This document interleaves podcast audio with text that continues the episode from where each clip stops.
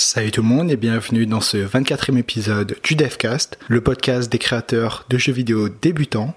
Et aujourd'hui donc c'est un peu une nouvelle aventure qui commence, c'est euh, une création d'un nouveau jeu. On m'a dit que ce serait pas, mal de euh, créer euh, un jeu qui ressemble un peu à Altos Adventure. Si vous connaissez pas, allez voir sur internet.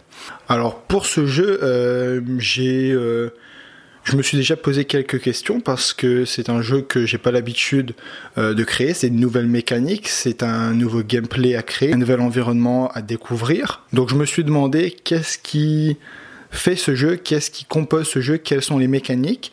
Du coup, j'ai euh, regardé quelques vidéos, j'ai téléchargé le jeu, j'ai joué un peu, j'ai euh, regardé un peu comment ça marchait, quelle était un peu la physique, qu'est-ce qu'il fallait faire, quel était le but. Et ce que j'ai remarqué en fait, c'est que le jeu de base, c'est un, personnage qui se déplace dans une pente. Et euh, du coup, euh, la pente, elle est euh, infinie ou du coup, soit elle est créée procéduralement. Ce que j'ai vu aussi, c'est que j'ai bien l'impression que le personnage bouge bien. Donc ça veut dire qu'il y a donc c'est pas le décor qui bouge, c'est pas juste un un roulement de décor, c'est en fait le personnage qui bouge bien. Enfin, c'est ce que j'ai compris. Ce que j'ai vu aussi, c'est qu'en fait, donc le personnage était euh, accroché un peu à, à ce sol. Du coup, il descendait avec des skis. Euh, il pouvait sauter. Euh, quand on appuie une seule fois, il fait quand on appuie une fois longtemps en fait, il fait des saltos. Il peut donc récupérer des objets, il doit sauter des obstacles, il doit, euh, il peut slider sur des lampadaires, un peu sur des, fils électriques, et il peut récupérer des objets. Donc je me suis dit que ça serait bien de commencer à vraiment, à partir de ce jeu, créer une histoire autour euh, du jeu que je vais créer, quelque chose qui vraiment euh, crée un univers qui et non pas faire une simple copie du jeu avec les mêmes objectifs, mais essayer vraiment de créer un univers du coup, je pense que là, on va vraiment commencer à partir un peu plus, euh, un peu plus dans le game, un peu plus dans, un peu plus vraiment dans l'histoire, dans la création, dans ce qui englobe tout autour de l'histoire du jeu.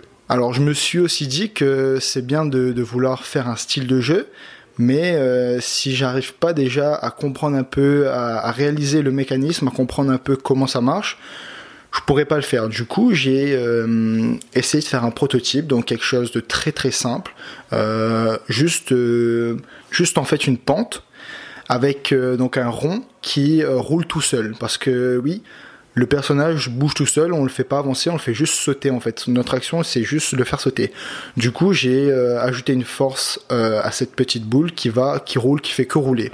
Du coup ce qui est, c'est pas mal. Là j'ai un résultat qui euh, me convient pas mal.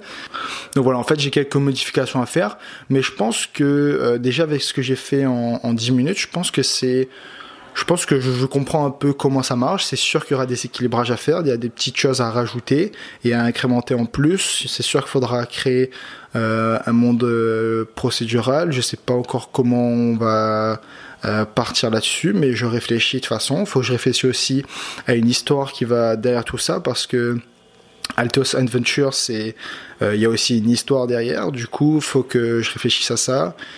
Et voilà. Donc voilà, c'est tout pour moi aujourd'hui. J'espère que cette nouvelle aventure va vous plaire. N'hésite pas à mettre un pouce, à t'abonner sur YouTube, Facebook et SoundCloud. Et nous, on se retrouve demain pour un nouveau Devcast. Salut